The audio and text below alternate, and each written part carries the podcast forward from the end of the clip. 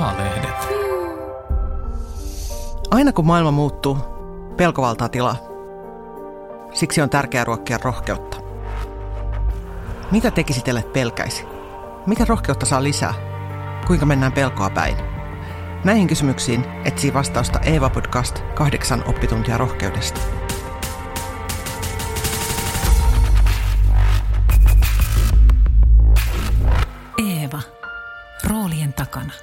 Jokaisen jakson vieraana on ihminen, joka on oppinut olemaan rohkea. Tervetuloa mukaan.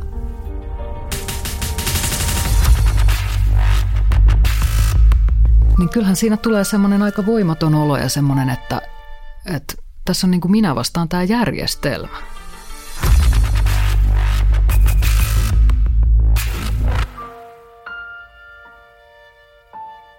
Joskus kirjan lukeminen muuttaa sen, miten näet maailman. Minulle niin kävi, kun luin Johanna Vehkoon oikeusjutun. Siihen asti oli vähän laiskasti ajatellut, että Suomen oikeusjärjestelmä on suhteellisen tasa-arvoinen ja, mm, no, oikeudenmukainen. Virheitä ja laiminlyöntejä tapahtuu, koska maailma ei ole täydellinen ja päätöksiä tekevät ihmiset, mutta suuret linjat ovat kunnossa. Sitten luin oikeusjutun ja aloin ajatella, että olen hyväuskoinen hölmö. Kirja kertoo nimensä mukaisesti Johanna Vehkoon oikeusjutusta. Kaikki alkoi, kun Vehkoon nimitti Facebookissa äärioikeistolaista oululaista kunnallispoliitikkoa natsipelleksi. Päivityksen näkivät vain Vehkoon ystävät, eikä poliitikko itse pitänyt nimitystä kunnianloukkauksena, mutta hän nosti silti syytteen Vehkoota vastaan. Kaikkien yllätykseksi Oulun käräjäoikeus tuomitsi Vehkoon kunnianloukkauksesta. Alkoi pitkä piina, jonka aikana Vehko kävi läpi kaikki oikeusasteet ja menetti työkykynsä. Jo vähän ennen kuin oikeusprosessi päättyi, Johanna Vehko kirjoitti tapauksesta kirjan. Oikeusjuttu on hieno teos. Looginen, terävä, vaikuttava. Se on myös mustan huumorin värittämä ja yllättävän kevyt lukea. Oikeusjuttu piirtää ruman kuvan siitä, miten haavoittuvainen oikeuslaitos on uuden ajan trollien edessä ja miten avuton ja epätasa-arvoinen sen suhde verkkovihaan on. Minut kirja sai kiinnostumaan siitä, mikä sai Johanna Vehkoon jaksamaan. Siksi kutsuin hänet Eevan studioon ja pyysin häntä tuomaan mukanaan tarinan rohkeudesta. No se on kirja, jonka mä kirjoitin, joka ilmestyi viime syksynä nimeltään Oikeusjuttu. Ja se kertoo mun omasta oikeusjutusta, viisi vuotta kestäneestä oikeusprosessista, joka on nyt sitten vasta päättynyt itse asiassa muutamaa kuukautta tämän kirjan julkaisun jälkeen. Tarina alkoi siitä, että sä teit Facebook-päivityksen suunnilleen. Joo. Oliko se silloin rohkea? Tavallaan joo. Et Kerro tota, se.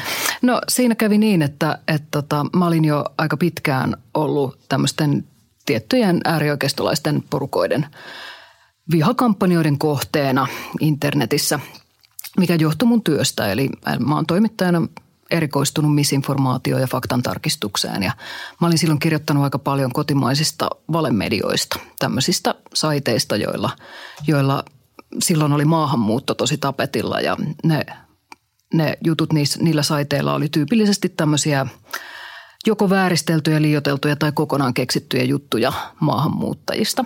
Eli siis hyvin niin kuin rasistisin motiivein liikkeellä ja mä olin Ylelle tekemässäni valheenpaljasta ja juttusarjassa kirjoittanut näistä ja vuodesta 2015 lähtien ja sitten vuonna 2016 mä tein yhden jutun, joka aivan erityisesti herätti näiden ihmisten vihaa, jossa ihan vaan listattiin tällaisia saitteja. Tarkoituksena oli se, että – että ihmiset osaisi tunnistaa ja varoa näitä, näitä tota sivustoja ja ei jakaisi niiden materiaalia eteenpäin. Että ei siinä ollut sen kummempaa. Mä en itse sitä julkaistessani tai kun Yle julkaisi sen jutun, niin en mä ajatellut yhtään, että, että juuri tämä juttu olisi jotenkin tosi huomiota herättävä tai suuttumusta herättävä. Mutta niinpä se sitten oli. Ja tota, siitä alkoi melkoinen myllytys. Ja tota, mä sain sitten tietää, että, että pari tämmöistä hyvin tunnettua äärioikeistolaista hahmoa, oli tulossa tilaisuuteen, jossa mun piti puhua mun silloin juuri julkaistusta kirjasta nimeltään Autiopaikoilla, joka oli silloin 2016 syksyllä ilmestynyt. Ja mä olin menossa Rovaniemelle yhteen kirjakauppaan puhumaan siitä – mutta mä en päässyt sinne kirjakauppaan, koska mulla tuli keskenmeno just sillä samalla viikolla. Mutta mun ystävät, jotka oli myös siellä puhumassa, Saara Särmä ja Roosa Meriläinen, niin he olivat siellä paikalla. Ja myös nämä äärioikeistolaiset olivat siellä paikalla. Eli tämä toteutui tämä, että, että he olivat sinne, sinne tulossa. Ja he olivat siis etukäteen keskustelleet oma, omassa YouTube he sanoivat sitä ohjelmaksi. Tämmöisessä lähetyksessä olivat keskustelleet siitä, että, että he haluavat tulla sinne kuvaamaan mua ja kysymään multa kysymyksiä valemedioista ja sitten heidän oli tarkoitus esiintyä valennimillä ja, ja väittää, että he ovat kansanuutisten toimittajia. Ja tota, tietysti tämmöiset suunnitelmat on, on aika silleen huolestuttavia, että, että mä toimittajana joutuisin sellaiseen tilanteeseen, jossa tunnetut äärioikeistolaiset niin kuin väijyttää mut kirjakaupassa yrittää esittää jotain muuta kuin ovat ja kuvaavat mua YouTube-lähetyksensä, joka on siis tietysti maalittamista, eli, eli osoitetaan mut sitten niin kuin kohteeksi heidän, heidän seuraajilleen, jotta heidän seuraajat voisivat sitten lähteä pommittamaan mua kaikenlaisella tavaralla. Pelottiko se sua? Kyllä se pelotti mua. Se pelotti mua ihan tosissaan. Mä otin yhteyttä silloin ähm, Ylen turvallisuuspäällikköön ja pyysin ohjeita toimia tässä tilanteessa. Ja hän oli silloin sitä mieltä, että joo, että ilman muuta tämä pitää ottaa vakavasti ja tunnistikin toisen näistä henkilöistä nimeltä. Ja tota, äh, kehotti ilmoittamaan paikalliselle poliisille. Ja tota, sitten mä puhuin Roosa ja Saaran kanssa tästä ja Roosa otti yhteyttä sinne paikalliseen poliisiin ja he sieltä sitten lähettikin – pari poliisia sinne paikalle. Sitten siellä oli myöskin sen kirjakaupan vartijat paikalla mm. turvaamassa sitä tilaisuutta. Ja silloin kun mä siis kirjoitin tämän päivityksen, mä tosiaan olin itse kotona ja mä olin puhunut Saaran kanssa puhelimessa ja kuullut, että mitä siellä oli tapahtunut. Ja tota, sen takia kirjoitin sen, koska mun mielestä oli olennaista puhua siitä, että on tällaisia, on tällainen ilmiö olemassa, että äärioikeistolaiset tulee fyysisesti paikan päälle uhkaavasti kuvaamaan – ja häiriköimään tämmöisiä julkisia puhetilaisuuksia, koska siellä on paikalla toimittaja, jonka työstä he eivät tykkää. Selitä vielä, mitä on uhkaava kuvaaminen. Mikä siitä tekee, mikä sen erottaa normaalista kuvaamisesta? No hehän ei ole siellä vaan niin kuin taltioimassa jotain tilaisuutta muina miehinä, vaan he ovat nimenomaan kuvaamassa sen takia, että, että he nimenomaan maalittavat ja että heidän kannattajansa sitten näkisivät, että ahaa, tässä on nyt osoitettu kohde, jolla, lähet, jolla lähettää – uhkaavia viestejä tai jota mollata sitten tuolla pitkin poikin internetissä. Ja mitä se on se maalittaminen? Kerro ihan semmoisia esimerkkejä siitä. no se, on, se voi olla tosi monenlaisia asioita, mutta se on yleensä sitä, että, että jonkinlainen mielipidevaikuttaja ikään kuin osoittaa sen kohteen muille. Eli että, että siihen ei tarvita paljoakaan. Sekin voi ihan riittää, että vaan mainitsee jonkun esimerkiksi toimittajan nimen jossakin ja sitten kannattajat ymmärtää, että mitä tällä tarkoitetaan ja lähtevät sitten mustamaalaamaan tätä ihmistä monin tavoin. Ja se voi sitten aiheuttaa monenlaista toimintaa, että siinä voi sitten, siinä voi tapahtua esimerkiksi doksaamista eli tietojen kalastelua ja, ja niiden levittämistä pitkin poikin. Siinä voi, se voi olla ihan perusnimittelyä ja muuta tämmöistä. Se voi olla uhkaavien viestien, tappouhkausten lähettämistä – se voi olla semmoista niin kuin, että myllytetään sellaista sellaista niin kuin joukkoistettua vihakampanjaa, että mahdollisimman monet ihmiset lähtee tämän yhden ihmisen kimppuun. Ja sulla on käynyt niin? Joo. Ja tota, sitten mulle kävi niin uudestaan sen jälkeen, kun mä kirjoitin tämän päivityksen. Ja siinä päivityksessähän mä siis tota, kerroin siitä, että mitä siellä kirjakaupassa oli tapahtunut. Ja mä kerroin, että mä olin saanut etukäteen tästä tiedon. Ja sitten mä tota sanoin, että nämä henkilöt on tunnetusti äärioikeistolaisia ja kutsuin ää, tätä yhtä henkilöä rasistiksi, natsiksi ja rat, natsipelleksi. Ja tota, tämä tyyppihän on siis, tiedä mainitsenko tässä hänen nimensä, kun, kun kaikissa lehtijutuissa toki on aina mainittu ja näin, mutta kun mä en tässä kirjassa mainitse hänen nimensä ollenkaan. Sä puhut asianomistajasta. Joo, ja me voidaan myöhemmin mennä siihen, miksi näin on, mutta tota, mut, ähm, mutta hän on siis tunnetusti kuntapoliitikko. Hän on ollut lukuisissa vaaleissa ehdolla. Hän ää, on tunnettu siitä, että hän nimenomaan häiriköi muita ihmisiä sillä tavalla, että hän esimerkiksi soittelee, äänittää niitä puheluita ja julkaisee niitä internetissä. Ja tätä hän oli tehnyt jo useita vuosia ennen tätä, tätä mun tapausta. Ja hän oli yrittänyt soittaa myös mulle. Mä olin blokannut hänen numeronsa sen takia, että mä olin huomannut tämän. Ja tota, äh, hänet siis tunnetaan tämän tyyppisestä toiminnasta, siis häiriköinnistä. Sitten hänet tunnetaan siitä, että hän on todella, todella äärioikealla ja hän on todella oikeasti rasistinen. Ja tota, on esimerkiksi ollut järjestämässä etnonationalistien konferensseja. Tämä mun mielestä se oli aivan täysin sananvapauden piirissä oleva, oleva kirjoitus, koska mä vaan kerroin totuuden siitä, että minkälaista politiikkaa tämä henkilö edustaa. Mutta sittenhän siinä kävi niin, että hän teki siitä rikosilmoituksen. Hän teki sen vielä silleen joukkoistamalla, että sekin oli maalituskampanja. Että hän tota, omalla Facebook-sivullaan ää, julkaisi tämän rikosilmoitustekstin ja kehotti seuraajiaan lisäämään siihen asioita, että olisiko teillä muuta, olisiko teillä jotain lisättävää tähän. Ja tota, siihen tuli sitten, sitä jaettiin siis sadoittain ja siihen tuli jotain tuhat kommenttia ja tykkäystä ja sitten niissä kommenteissa oli kaikenlaista todella suorasanaista minusta, joista olisin kaikista voinut periaatteessa tehdä sitten rikosilmoituksen, mutta en tehnyt yhtäkään. Ja sitten MV-lehti, joka silloin oli tunnetuin tämmöinen kotimainen niin kutsuttu valemedia tai vale- ja vihasivusto, niin myöskin julkaisi tästä, tästä sitten tiedon, että hän oli tämän rikosilmoituksen tehnyt ja se aiheutti jälleen lisää, lisää vihapostia mulle. Ja mä olin sitten useita viikkoja semmoisen vyörytyksen alla. Ja se, se laajeni jopa niin, että, että tästä tapauksesta siis postattiin kaiken maailman lehtien keskustelupalstoille, niin kuin vauvalehden keskustelupalstoille ja tämän tyyppisiin paikkoihin postattiin siitä – ja, niin kuin, ja kopioitiin sitä mun päivitystä ja kaikkea muuta tämmöistä. Se, se oli siis joka paikassa. Ja se oli siis alku, alkuperäisesti itse asiassa sun yksityisessä Facebookissa, ei julkinen, vaan, Joo. vaan sun ystäville jaettu. Joo, ja siis vieläpä mun kaverilistalta semmoiselle aika pienelle Joo. listalle, kun Facebookissahan pystyy aika Joo. helposti tekemään näitä erilaisia listoja. Mutta sen jälkeen se olikin yhtäkkiä julkinen kaikkialle, koska he jakoivat sitä nämä, nämä tämän niin, asianosaisen Siinä kävi niin, että, että siinä kaverilistalla, kun siinä oli aika paljon toimittajia, mm. siinä oli yksi mun entinen kollega, joka olikin sitten ilmeisesti sympatiat olivat jossain muualla kuin minun puolellani, niin hän sen kopioi sen päivityksen ja julkaisi sen omalla sivullaan julkisesti ja siitähän se sitten lähti. Miltä se tuntuu, kun sä törmäät sua haukkuvan sisältöön viesteihin eri puolilla maailmaa? Mm, No silloinhan se tuntui siis tosi hirveältä. Mm. Ja mä olin vielä tosiaan juuri saanut keskenmenoa, että mä olin muutenkin tosi heikossa hapessa siis sekä fyysisesti että psyykkisesti.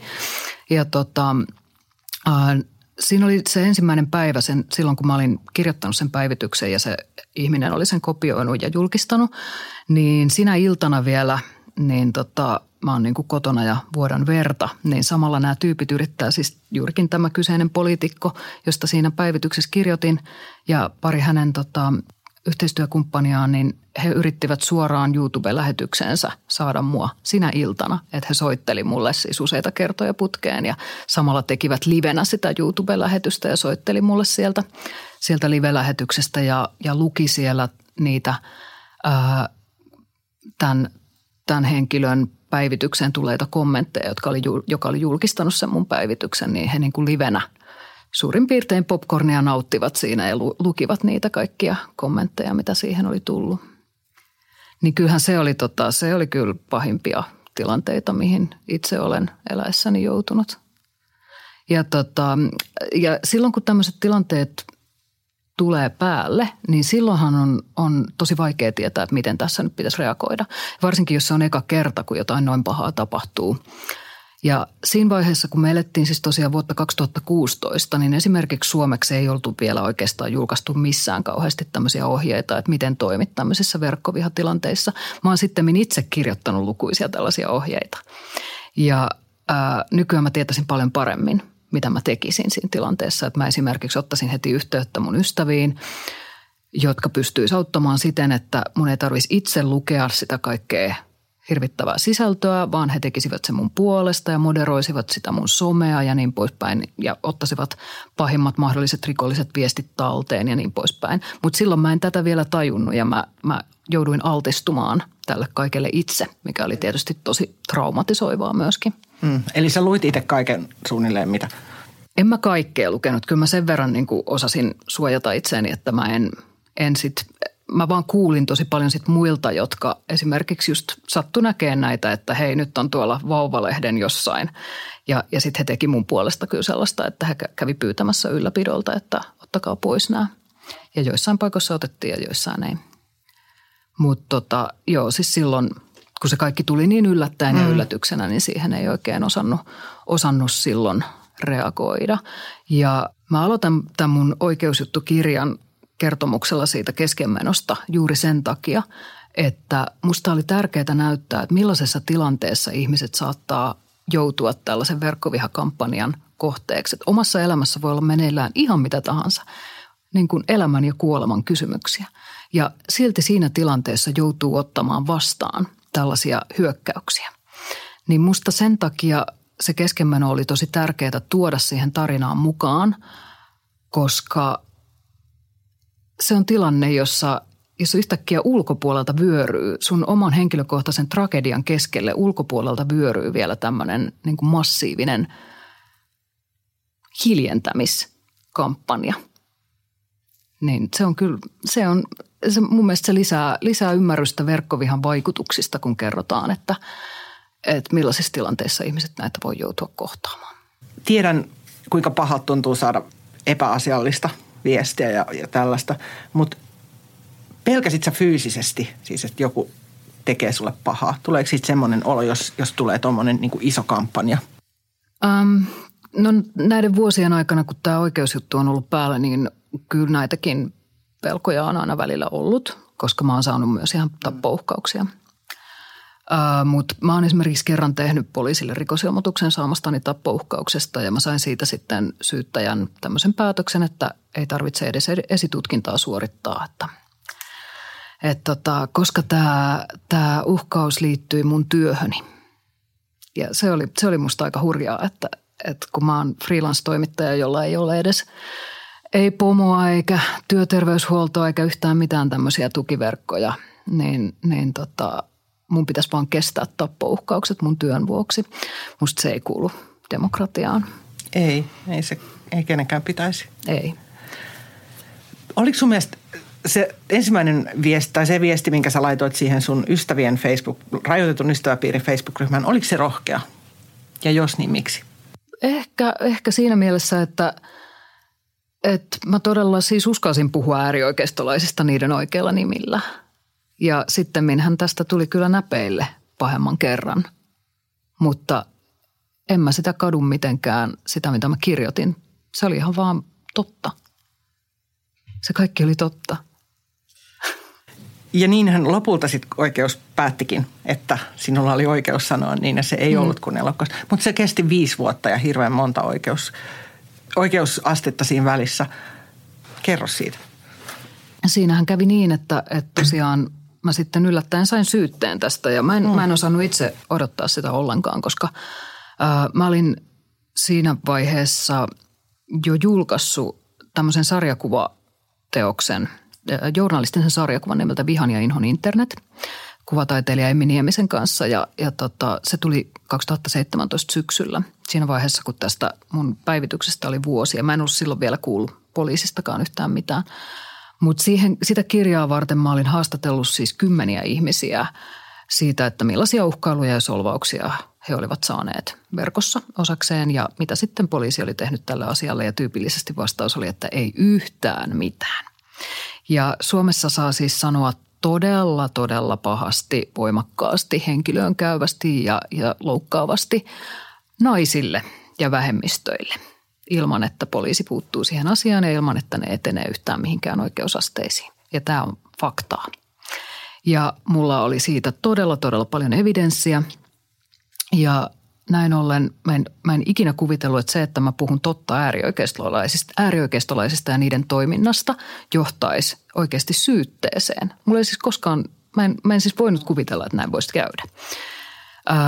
Sitten mä sain tosiaan vuosi tämän päivityksen jälkeen mä sain kutsun kuulusteluihin. Siinäkin vaiheessa mä vielä kuvittelin, että joo, että eihän tämä nyt voi oikeasti edetä mihinkään. Kaksi vuotta sen päivityksen jälkeen yhtäkkiä mä saankin tietää, että mua vastaan on nostettu syytä. Ja mä sain tietää tämän asian sillä tavalla, että mun ystävä luki siitä Twitteristä ja lähetti mulle kuvakaappauksen tästä twiitistä, kun mä oon illalla nukuttamassa mun lasta. Kello oli jotain yhdeksän illalla, mulla ei ollut mitään mahdollisuuksia selvittää sieltä Oulun käräjäoikeudesta, pitääkö tämä paikkansa. Mutta siis tämän asianomistajan puoliso oli twiitannut siitä ja koska siinä twiitissä oli mun toinen nimi, mun toinen etunimi, joka ei ole julkisesti ollut silloin yhtään missään, niin kuin googlettamalla ei selvinnyt, niin tästä mä päättelin, että tämän täytyy varmaan olla totta, koska sillä ei muuten voisi olla tota mun toista nimeä. Ja tota, se on musta aika hurjaa meidän oikeusvaltiossa, että mun täytyy Twitteristä lukea, että mua vastaan on nostettu kunnianloukkaussyytä. Ja tässä päästiin taas uuteen maalittamiskampanjaan, koska sitten sitä lähdettiin vyöryttämään siellä Twitterissä. Kaikki, ups, anteeksi. Sitä lähdettiin vyöryttämään siellä Twitterissä, että ensin nämä äärioikeistolaiset levittivät sitä. Sitten siitä kiinnostui perussuomalaisten puoluelehti Suomen uutiset ja sitten alkoi pikkuhiljaa toimittajat kiinnostua ja ihan kohta puoleen se olikin sitten ihan valtakunnan uutinen ihan kaikkialla suomalaisessa mediassa. Eeva, roolien takana. Siinä vaiheessa minäkin havahduin Johannan tapaukseen. Olemme etäisiä työtuttuja, mutta en muista kuulleni tapauksesta ennen kuin jokin suuri uutismedia kirjoitti siitä. Muistan hämmästeleeni sitä, että media uutisoi Vehkoon saman syytteen niin isosti, nimen ja kuvan kanssa. Yleensä sääntö on, että mikäli mahdollinen tuomio on alle kaksi vuotta vankeutta, syytetyn nimeä ei kerrota, ellei hän ole yhteiskunnallisesti merkittävä vallankäyttäjä. Johanna on friitoimittaja ja kunnianloukkauksesta kovin mahdollinen tuomio on sakkoja. Vielä hämmästyneempi olin siitä, että syyte oli nostettu. Tiedän hyvin millaisia viestejä erityisesti naiset netissä saavat. Niistä kesyimpiä ovat variaatiot huorosanasta. Niitä rumempia en halua muistella, enkä varsinkaan toistaa. Naisia uhkailla raiskauksella ja silpomisella. Yleensä nimittelystä ja uhkailuviesteistä ei seuraa mitään. Poliisi vetoaa vähäisyysperiaatteeseen ja lopettaa esitutkinnan. On tosi vaikea ajatella, että linja ei liittyisi nimiteltyjen sukupuoleen. On tosi vaikea ajatella, että tutkija saisi sanoa läskiperse huoraksi, mutta äärioikeistolaista ei saisi sanoa natsiksi. Silloin kun me lähdettiin sitten mun asianajan kanssa sinne Ouluun tätä, tätä meidän keissiä argumentoimaan, niin mä ajattelin silloin, että pakko voittaa, että meillä on kyllä niin vahvat argumentit, että meillä on oikeasti siis kaikki tässä näin. Että me näytettiin se video, jossa, jossa nämä tyypit suunnitteli sitä sitä tulonsa sinne Rovaniemelle kirjakauppaan. Ja me näytettiin sellainen video, jossa tämä asianomistaja itse sanoo, että hän ei pidä tätä kunnianloukkauksena. Että hänen mielestään kunnianloukkaus ylipäätään pitäisi kokonaan poistaa laista ja hän ei usko tämmöisiin ollenkaan. Ja hän on tehnyt musta rikosilmoituksen vain siksi, että minä olen niin ärsyttävä. Ja mä ajattelin, että tämä on se pommi, että tämä on semmoinen asia, että eihän kukaan millään lailla järgissään oleva ihminen voi tuomita mua kunnianloukkauksesta, johon edes asianomistaja itse ei usko. Mutta toisinpa kävin. Ja itse asiassa edelleen, vaikka nyt tämä keissi on tullut jo kolmannesta oikeusasteesta eli korkeimmasta oikeudesta, niin vieläkään tähän asiaan ei ole otettu kantaa. Siihen, että tämä koko syyte on ollut, tai siis tämä rikosilmoitus – ja siitä seurannut syyte on ollut pelkkää häiriköintiä ja kiusantekoa. Siinä ei ole ollut minkäänlaista todellista loukkaantumista taustalla. Ja tämä on tässä koko asiassa kaikista räikein juttu, johon oikeuslaitos ei ole pystynyt millään tavalla ottamaan mitään kantaa missään vaiheessa. Mutta se täytyy olla tosi pelottavaa, se, että, että ensiksi tulee syyte, sitten tulee tuomio ja kun sulla oli hyvät argumentit ja sulla oli viesti, jossa asianomistaja itse sanoi, että – asianomistajarikoksessa hän ei koe tuleensa loukatuksi, niin vähän niin kuin olisi Kafkan tarinaan joutunut. Millaisia ajatuksia ja tunteita sinulla kävi siinä? Millaista rohkeutta se vaati se elämänvaihe? Senhän takia että mun kirjan nimi on Oikeusjuttu. Sehän toki on suora viittaus Kafkan oikeusjuttu ja siinä alussa on vielä sieltä, siitä kirjasta lainattu mottokin.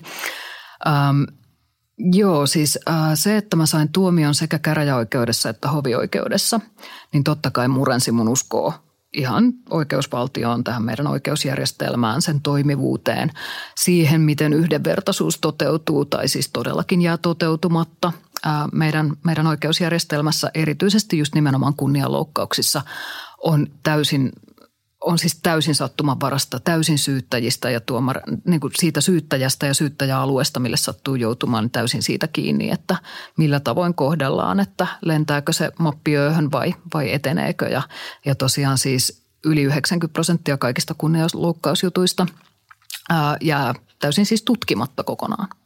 Et se, että millä perusteella tämä just mun juttu menisi eteenpäin, vaikka tässä oli kyse ensinnäkin siitä, että mä olin puhunut vaan totta ja toisekseen siitä, että, että asianomistajakaan ei tätä loukkauksena pitänyt, niin onhan se siis, se on absurdia ja nimenomaan kafkamaista. Ja se, äm, mä oon tuossa kirjassa kuvailu aika paljon sitä, että, että miltä se tuntuu, kun, kun siis oikeusjärjestelmä, kun se lähtee, kun se tekee tämmöisen päätöksen, että no niin, nyt syytetään, että virallinen syyttäjä nostaa syytteen, niin niitä pyöriä ei sen jälkeen enää voi pysäyttää. Ne on liikkeessä ja se on sitten siinä. Ja vaikka kuinka yrittäisi osoittaa sen koko homman absurditeettia ja sitä, että tällä ei ole mitään pohjaa tällä koko syytteellä, niin sitä ei vaan suostuta näkemään. Se suorastaan kieltäydytään näkemästä. Se on just niin kuin keisarin uudet vaatteet sadussa, että sitä yrittää siellä niin kuin osoittaa, että, että ei tässä ole mitään järkeä. Koittakaa nyt huomata, että tämä on niin kuin pelkkää trollausta ja satua koko juttu. Niin kukaan ei suostu näkemään sitä. Niin kyllähän siinä tulee semmoinen aika voimaton olo ja semmoinen, että, että tässä on niin kuin minä vastaan tämä järjestelmä. Ja oikeastaan mä tuossa aiemmin mainitsin, että kun mä en mainitse tämän kyseisen äärioikeistolaisen poliitikon nimeä tuossa kirjassa ja mä kutsun häntä asianomistajaksi, niin yksi syy siihen on se, paitsi että mä en halua antaa hänelle sitä huomiota, mitä, mitä hän kaikella toiminnallaan tavoittelee, niin toinen syy on nimenomaan se, että, että mä halusin kiinnittää huomion nimenomaan tähän järjestelmään ja sen toimintaan ja sen toimimattomuuteen, sen epätasa-arvoisuuteen ja epäjohdonmukaisuuteen. ja sen takia mä tosi paljon tuossa kirjassa kiinnitän huomiota nimenomaan siihen, että, että se on se järjestelmä, joka mulle aiheutti kaikki ne ongelmat, mitä tässä, mitä, mitä tämä oikeusprosessi mun sekä työ- että yksityiselämään aiheutti. Kerro, mitä ne oli. Millaisia ne oli? No mä menetin työkykyni täysin pitkäksi aikaa. Öö, sen syytteen jälkeen ensin ja sitten myöhemmin käräjäoikeuden tuomion jälkeen ja, ja sitten vielä myöskin, myöskin hovioikeuden tuomion jälkeen. Et mä olin pitkiä aikoja ihan toimintakyvytön. Mä masennuin. Öö, mulla oli merkittäviä univaikeuksia ja tota, keskittymisvaikeuksia, ylipäätään mun kognitiiviset kyvyt kärsi tosi paljon. Mä koen, että mä en pysty kirjoittamaan. Mulla ei ollut, mulla ei ollut niin kuin kykyä, kun freelancerillahan täytyy olla kyky ideoida juttuja ja myydä niitä. Ja, että se on tosi paljon kiinni siitä, siitä että itsellä niin kuin kuuppa toimii. Mm niin enhän mä pystynyt. Ja sitten myöskin, koska mulla oli aiheutunut melkoista mainehaittaa tästä, kun se oli joka puolella tuolla julkisuudessa reposteltu tämä asia, niin, niin mulle tuli myös työtarjouksia huomattavasti vähemmän kuin aikaisemmin. Et mä en ole edes siis, en, en kykenisi enkä haluaisikaan laskea, että, että millaiset ansiomenetykset mulla on tässä vuosien varrella tässä tullut, mutta ne on kyllä tosi mittavat. Ää, ja tota, sitten tietenkin – totta kai siis ihan, ihan asianajopalkkioihinhan on mennyt suunnattomasti rahaa ja sitten tietenkin myöskin oikeusasteethan myös määräs mut maksamaan, maksamaan vastapuolen oikeuskulut ja niin poispäin, että rahanmeno on ollut myös merkittävää ja, ja tota, kaikin puolin, että siis on, on ollut kyllä todella, todella mittavat seuraukset. Ylipäätään semmoinen niin kuin jatkuva uupumus, että, että tota, – kun koronan yhteydessä on paljon puhuttu aivosumusta ja mitä se ihmisille aiheuttaa, niin mä olin aivosumussa ihan tosi tosi kauan tämän, tämän keissin takia. Ja myöskin mä luovuin sananvapaudestani. Että tota, mä esimerkiksi en Twitterissä sanonut mitään tosi pitkään aikaa, varmaan vuosiin. Ja ylipäätään en siis uskaltanut sanoa mielipidettäni asioista, koska en vaan jaksanut ottaa vastaan sitä vihapostia. Ja, ja tota, sensuroin itseäni siis. Ja mä luulen, että toi on iso vaikutus tällä tavalla, miten nämä trollit ja äärijärjestöt ja ääritoimijat toimii, on se, että yhä useampi sulkee suunsa ja pelkää, koska ei halua pysty ottamaan vastaan sitä eikä halua ottaa vastaan sitä inhoa, vihaa ja, ja solvauksia, mitä sieltä helposti tulee. Mm. Ja sehän on tosi iso, tärkeä asia. Sehän on siis uhka meidän demokratialle. Niin ja julkiselle keskustelulle. Et siis tässähän nimenomaan on käynyt niin, että, että se, että oikeusjärjestelmä lähti ajamaan tätä mun keissiä, niin sehän osoitti siis ää, ensinnäkin kaikille niille naisille, jotka on tehnyt kunnianloukkauksista rikosilmoituksia, jotka ei ole edennyt yhtään mihinkään. Se osoitti heille heidän paikkansa. Ja sitten se osoitti monille muille ihmisille, jotka on, on äärioikeiston jatkuvan ää, maalittamisen ja, ja vihakampanjoiden kohteena. Ja se osoitti sen, että, että itse asiassa ää, järjestelmä ei kyllä suojele meitä heiltä, vaan se näyttäisi olevan päinvastoin. Ja, ja että he pääsevät siihen, siihen tavoitteeseensa. Eli sillä oli myös tämmöinen pelotevaikutus, että kun he saa mun suun tukittua, niin siinä samalla tukkiutuu aika monen muunkin suu. Sähän olisit päässyt itse helpommalla, kun sä olisit tyytynyt siihen ekaan tuomioon. Mistä sä sait rohkeutta jatkaa, viedä sitä eteenpäin, valittaa siitä tuomiosta? No, äh, rohkeus on ehkä, ehkä tota, usein just semmoisissa tilanteissa, joissa on vaan paskoja vaihtoehtoja ja sitten pitää valita niistä se, jonka kanssa voi elää. Ja mä en voinut elää semmoisen vaihtoehdon kanssa, että meillä jäisi voimaan semmoinen oikeudenpäätös, jonka mukaan natsia ei voi sanoa natsiksi ja rasistia ei voi sanoa rasistiksi. Koska se rajoittaisi meidän kaikkien sananvapautta ja meidän täytyy voida demokraattisessa yhteiskunnassa oikeasti sanoa rasisteja rasisteiksi. Mä en voinut siis, mä en voinut antaa sen tapahtua. Ja se oli siis, niin, mä ajattelen itse, että, että tota, pitää toimia, toimia ja elää omien arvojen mukaisesti ja, ja mun arvoihin kuuluu se, että, että pitää voida puhua äärioikeistosta ja sen toiminnasta ja ideologiasta niiden oikeilla nimillä. Ja sen takia mulla ei oikeastaan ollut siinä tilanteessa mitään muuta vaihtoehtoa kuin valittaa aina vaan eteenpäin uuteen oikeusasteeseen. Oliko se sun mielestä rohkea? No, joskus puhutaan moraalisesta rohkeudesta, joka on käsite, joka kai tulee jostain Aristoteleelta tai jotain. Ja tota, ja se tarkoittanee juuri sitä, mitä mä äsken puhuin, että, että elää niiden omien arvojen mukaan. Mä ehkä näen sen pikemminkin niin, että se on välttämättömyys, enkä, enkä niinkään ehkä rohkeutena. Ja mä en ehkä, mä ylipäätään vähän karsastan sitä rohkeuspuhetta, mitä meillä paljon on yhteiskunnassa, äm, koska se,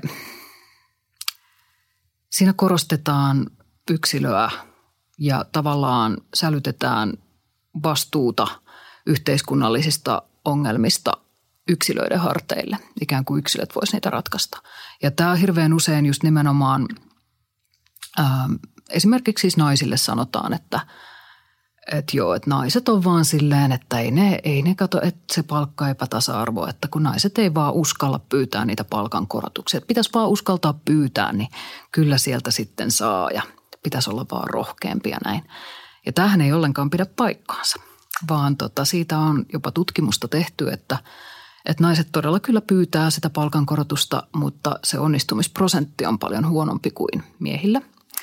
Ja sitten esimerkiksi ää, Yhdysvalloissa, muistaakseni Harvardissa on tehty, tehty tämmöinen tutkimus, jonka mukaan äm, kun naiset pyytää palkankorotusta, niin naisille on tässä tilanteessa edullisempaa perustella, että miten se, miten se parantaa sen yrityksen – yhteistä hyvää, että sille naiselle maksetaan enemmän palkkaa. Että siihen pitää olla, löytyä tämmöinen yhteisöllinen peruste. Kun taas mies voi pyytää palkankorotusta ja saada sen perustelemalla, että mä nyt vaan oon niin tosi hyvä. Mä oon, mä oon niin hyvä tässä mun duunissa. Tämä, tämä on oikeasti, me tiedetään, että se on näin. Ja mulla on tässä aiemmin mainitsemieni Roosa Meriläisen ja Saara Särmän kanssa tämmöinen kuin feministinen ajatushautomo hattu – ja me ollaan tehty sellaisia kuin kehtaamiskoulu, jotka on naisille ja naisoletetuille suunnattuja tämmöisiä koulutustilaisuuksia. Ja se ei ole rohkeuskoulu, vaan se on kehtaamiskoulu. Siksi, että, että tota, se kehtaaminen, me nähdään se tavallaan yhteisöllisempänä toimintana, kollektiivisena toimintana. Et kun rohkeus, rohkeuspuhe liittyy usein just nimenomaan yksilöön, niin kehtaaminen on sellaista toisia tukevaa ja kannustavaa toimintaa. Se on sellaista feminististä toimintaa, joka, joka auttaa kaikkia muitakin purkamaan niitä epätasa-arvoisia rakenteita. Eli onko, jos muotoilee toisin, onko rohkeus helpompaa, jos se on yhteistä rohkeutta? Joo, mun mielestä. Kyllä. Mitä sä ajattelet meistä, jotka ei uskalla, jotka, jotka vaietaan siellä Twitterissä yhä tai ollaan muuten hiljaa, koska me pelätään sitä tuomioa tai, tai sitä huomioa? Mitä sä ajattelet meistä hiljaisista? Mä ymmärrän hyvin, että ihmiset on hiljaa, mutta fakta on myöskin se, että ää, tästäkin on paljon tutkimustietoa, että itse asiassa ne, ne kaikista pahimmat mölisijät ja kiusanhenget just jossain Twitterissä, niin niitähän on ihan tosi vähän. Se on hirveän pieni, mutta äänekäs ja vaikutusvaltainen porukka. Ja kyllähän sitten teitä, jotka vaikenette, on huomattavasti enemmän, monin moninkertaisesti enemmän.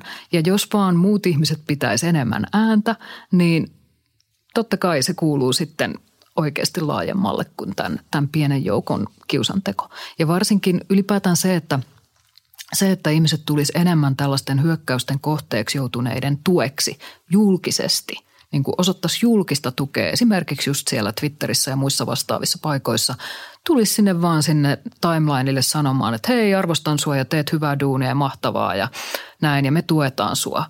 Niin kyllä tämmöiset kiusahenget ihan samalla tavalla kuin koulun pihallakin ne saattaa lähteä ottaa jalat alleen, kun, kun toiset tulee puolustamaan, niin, niin ihan samalla tavalla ne tekee tuollakin. Että, että kun ne näkee, että se kohde ei olekaan yksin, että se ei olekaan niin haavoittuvainen kuin ne on kuvitellut sen olevan.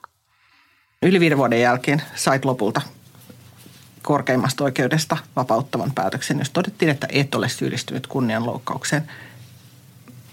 Miltä tuntui? Klassinen kysymys. No siis kyllähän se oli aivan äärimmäinen huojennus – ja olo on ollut huomattavasti kevyempi sen jälkeen, mutta toisaalta se on ollut kevyempi jo sen kirjan julkaisemisen jälkeen, että mä oikeastaan, oikeastaan kirjoitin sen, sen kaiken kamaluuden pois itsestäni jo kirjoittamalla sen kirjan, että, että totta kai olisi ollut karmeita saada, saada äh, huono tuomio vielä sieltä korkeimmasta, mutta, mutta silti, että mä ajattelen, että se kirja oli mun omalle toipumiselle – jopa tärkeämpi asia kuin, kuin se vapauttava tuomio tällainen niin henkilökohtaisessa mielessä. Ja se liittyy tämmöiseen julkisen häpäsemisen ilmiöön, jota tosi paljon tehdään ihan erityisesti naisille ja, ja vähemmistöihin kuuluville ihmisille. Että ähm, ihmisen pitää niin kuin hävetä itseään, tekojaan, sanomisiaan, usein seksuaalisuuttaan tai ulkonäköään. Ja, ja tota, huolimatta siitä, että ne ihmiset, jotka, jotka tähän häpäsemiseen pyrkii, niin on usein tehnyt tai sanonut paljon pahempia asioita. Mutta se onnistuu sen takia, että se kohde itse alkaa epäillä itseään ja, ja hävetä sitä asiaa, mitä hänen käsketään hävetä. Ja mulle ehkä kävi tässä nimenomaan niin, että kun tätä, tätä keissiä julkisesti reposteltiin niin paljon, niin ää, mä aloin niin piilotella itseäni ja, ja tota, en tosiaan uskaltanut käyttää enää sananvapauttani ja aloin siis epäillä sitä, että onko mä nyt tässä jotenkin tehnyt jotain väärää. Ja kun mä kirjoitin sen kirjan, niin mä vapautin itseni näistä epäilyksistä ja mä vapautin itseni siitä häpeästä. Ja sehän on siis mahdollista, siis jotkut ihmiset, jotka, jotka vois periaatteessa joutua tämmöisen niin kuin julkisen häpeärangaistuksen kohteeksi – välttyvät siltä sen takia, että he eivät vain häpeä. Ja tämähän on siis täysin mahdollista, että, että senhän takia esimerkiksi joihinkin Trumpin kaltaisiin poliitikkoihin hän ei tämmöinen tartu ollenkaan, koska he eivät vaan yksinkertaisesti häpeä, mutta kyllä me muutkin voidaan tavallaan kieltäytyä siitä, siitä häpeästä. Ää, tai sitten, ää, tai sitten tota, voi – voi tehdä niin kuin mä esimerkiksi tein tämän kirjan kohdalla, että, että kertoo sen sitten ihan suoraan, että joo, kyllä hävetti, kyllä hävetti, uh, mutta ei hävetä enää. Ja nyt mä ajattelen, että kun mä oon kertonut sen koko storin, kaikki ne keskenmenoineen, kaikki ne täysin absurdeinen oikeudenkäynteineen, kaikki ne ää, mielenterveysongelmineen, mitä siitä seurasi, niin mua ei hävetä enää pätkääkään. Ja, ja, tota, ja sen takia ää, mikään mikä liittyy tähän keissiin, ei voi enää koskettaa mua sillä tavalla. Ihana kuulla. Koska mä luin, mulle tuli sen kirjan ihan hirveä raivo.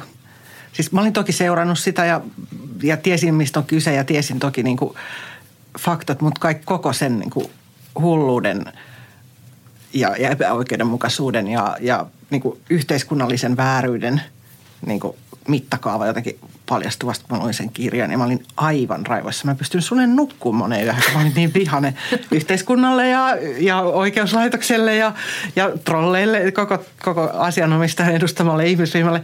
Mutta se oli jotenkin ihan kauheata, että se kyllä avasi silmät. Mä toivoisin, että se kirja luettaisiin todella paljon Suomessa niin kuin kaikissa oppilaitoksissa suunnilleen. Tämä on tosi kiva kuulla. Ei se, että se on aiheuttanut sulle unettomia öitä, mutta, mutta siis se, että, että herää tämmöinen niin kuin oikeutettu yhteiskunnallinen raivo, niin se on nimenomaan oikein. Ja sitten mä ajattelen, että se kirja onnistuu siinä tavoitteessaan sen takia, että mä oon pystynyt kuitenkin kirjoittamaan sen semmoisella tietyllä etäänny, etäännytyksellä.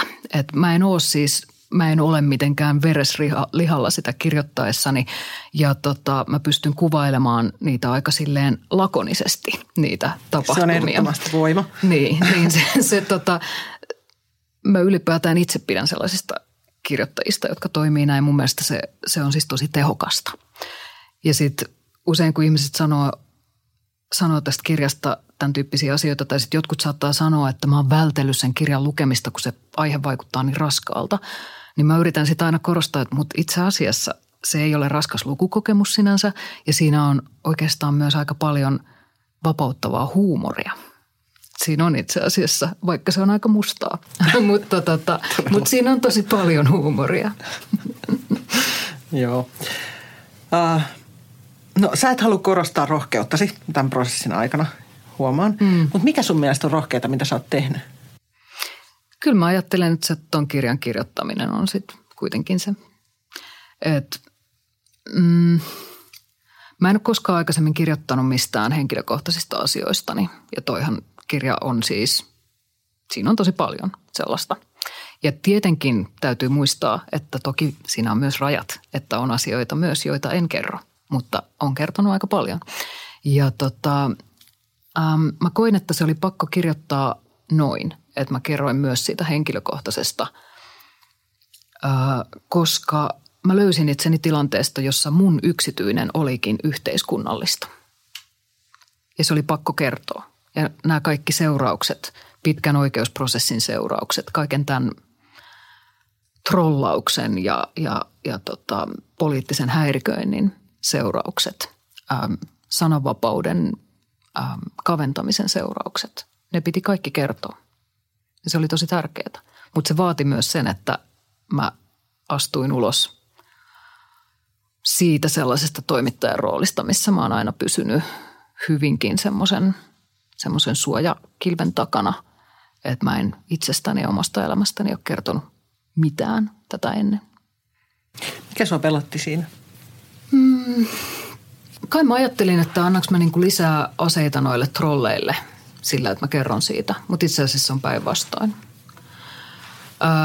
Jos kertoo itse, öö, esimerkiksi just vaikkapa mielenterveysasioista tai – tai just tästä keskenmenosta, muista tämmöisistä hankalista henkilökohtaisista asioista, niin niitä on sen jälkeen tosi vaikea käyttää mua vastaan. Mä oon itse siitä kertonut. Se ei ole mikään semmoinen juttu, minkä he olisivat jotenkin onkineet tietoonsa pahoissa tarkoituksissa.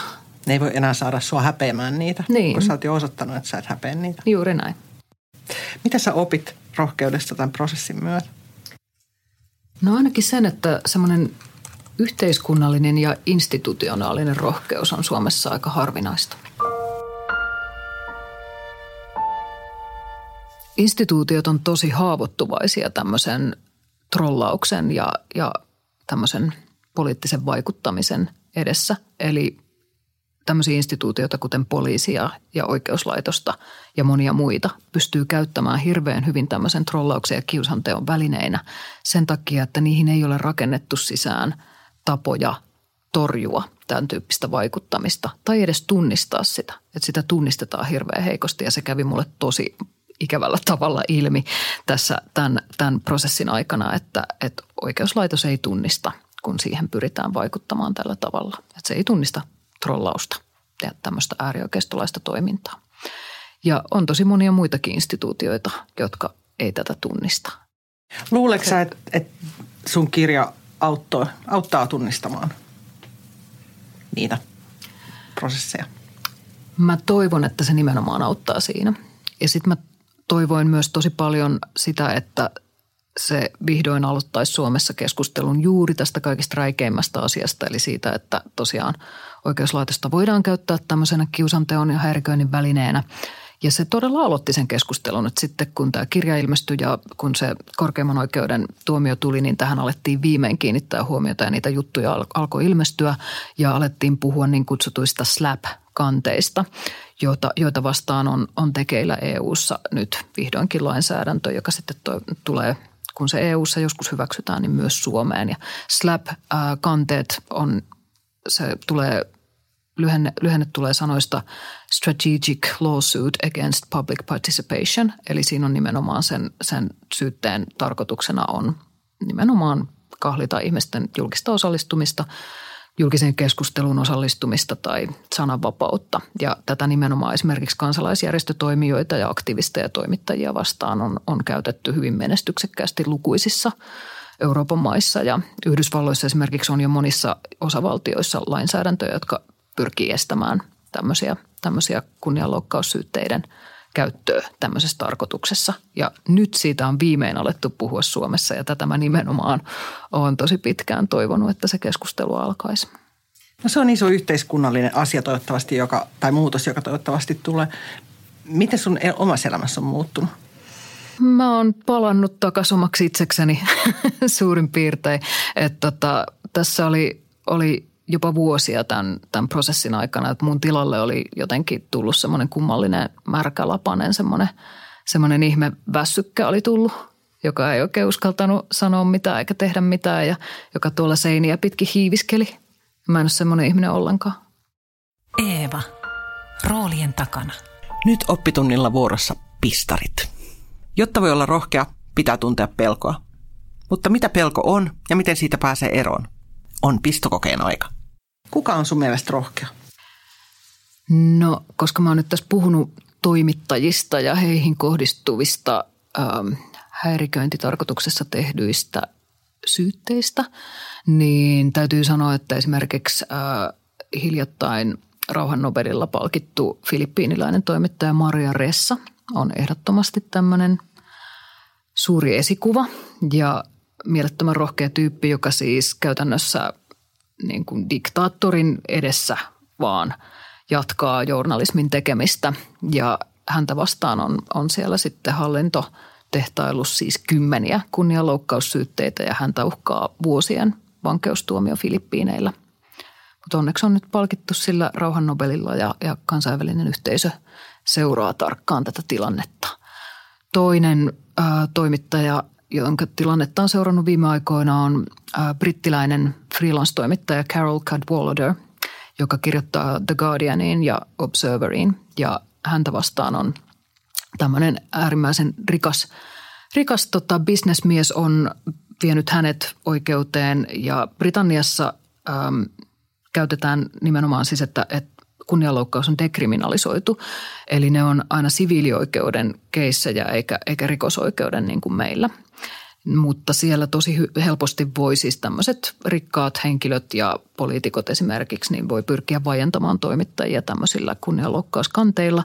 Ja tässäkin tapauksessa ähm, Carol Cadwalladeria vastaan on, hän on lähtenyt nimenomaan tätä yksittäistä freelance-toimittajaa vastaan, koska tietenkään tällä freelancerilla ei ole mitään suuria rahoja laittaa siihen, siihen oikeudenkäyntiin, kun tietenkin olisi ollut mahdollista haastaa – The Guardian tai The Observer, mutta hän on tarkoituksella lähtenyt nimenomaan tämän yhden, yhden naistoimittajan perään ja tämä on tosi, tosi pelottava esimerkkikeissi.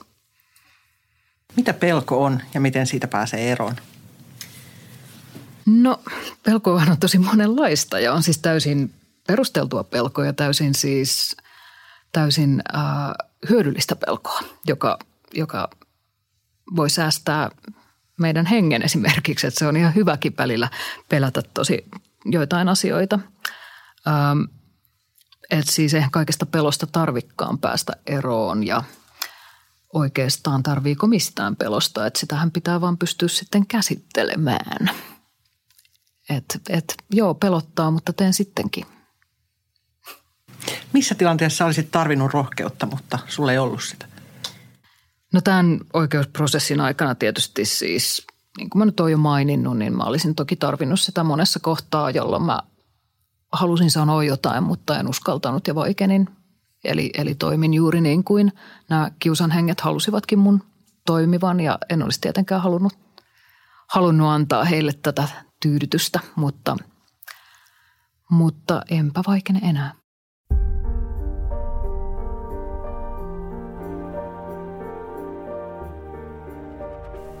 Johannan tapaamisesta jäi hyvä mieli. Oikeusjutun luettuani olin itse niin täynnä raivoa, että ajattelin jotenkin Johannankin olevan.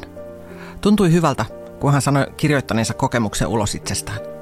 Ehkä oikeusjärjestelmäkin vähitellen oppii tunnistamaan ne, jotka käyttävät sitä hyväkseen. Maalittamisesta ja verkkovainosta puhutaan jo ihan toisin kuin muutama vuosi sitten. Se on hyvä, sillä netin nykyinen keskustelukulttuuri hiljentää monet. Tutkijoita on vaikea saada haastattelun kiistanalaisista aiheista, koska julkisuus tuo mukanaan vihaa ja uhkauksia. Johannan sanat siitä, mitä hiljainen enemmistö voisi tehdä, jäävät pyörimään mieleeni. Itse häivyin Twitteristä neljä vuotta sitten. Perustelin sitä elämänlaadulla – Twitterin keskustelu ruokkii minussa niitä puolia, joista en ole ylpeä. Kärjekkyyttä, kyynisyyttä, keskittymiskyvyttömyyttä.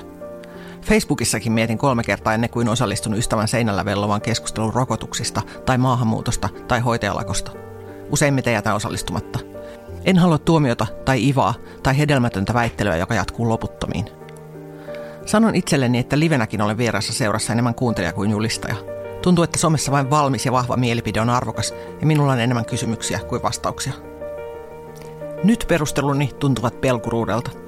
Jos maailma olisi koulun piha, olisin taas se tyttö, joka katsoo kiusaamista sivusta. En halua olla se ihminen. Haluan olla se, joka tukee muita ja puolustaa kiusattuja. Haluan olla osa ratkaisua, en osa ongelmaa. Viikonloppuna avasin taas Twitter-tilini. Tämä oppitunti rohkeudesta oli tässä. Kiitos kun kuuntelit.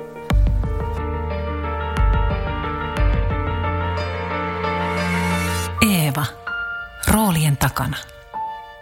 Löydät kaikki Eeva-podcastit osoitteesta lue.eeva.fi kautta kahdeksan oppituntia ja kaikilta podcast-alustoilta. Minä olen Eevan päätoimittaja Mari Paalosalo Jussimäki. Tämän podcastin tekivät kanssani tuottaja Sami Kuusala, taustatoimittaja Katri Koskinen ja äänisuunnittelija Panu Pentikäinen Pulustudio. Seuraa Eeva-lehteä Facebookissa ja Instagramissa.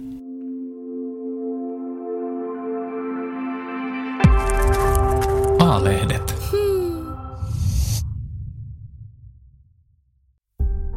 Hei, minä olen Eevan päätoimittaja Mari Paalosolo Jussimäki. Tämän podcastin lisäksi Eeva on paljon muutakin. Eeva-lehden sivuilla kohtaat joka vuosi yli 160 rohkeaa ihmistä. Toivon, että tilaat Eevan ja tulet mukaan.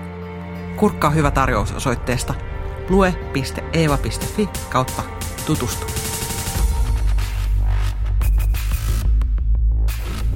Eeva. Roolien takana.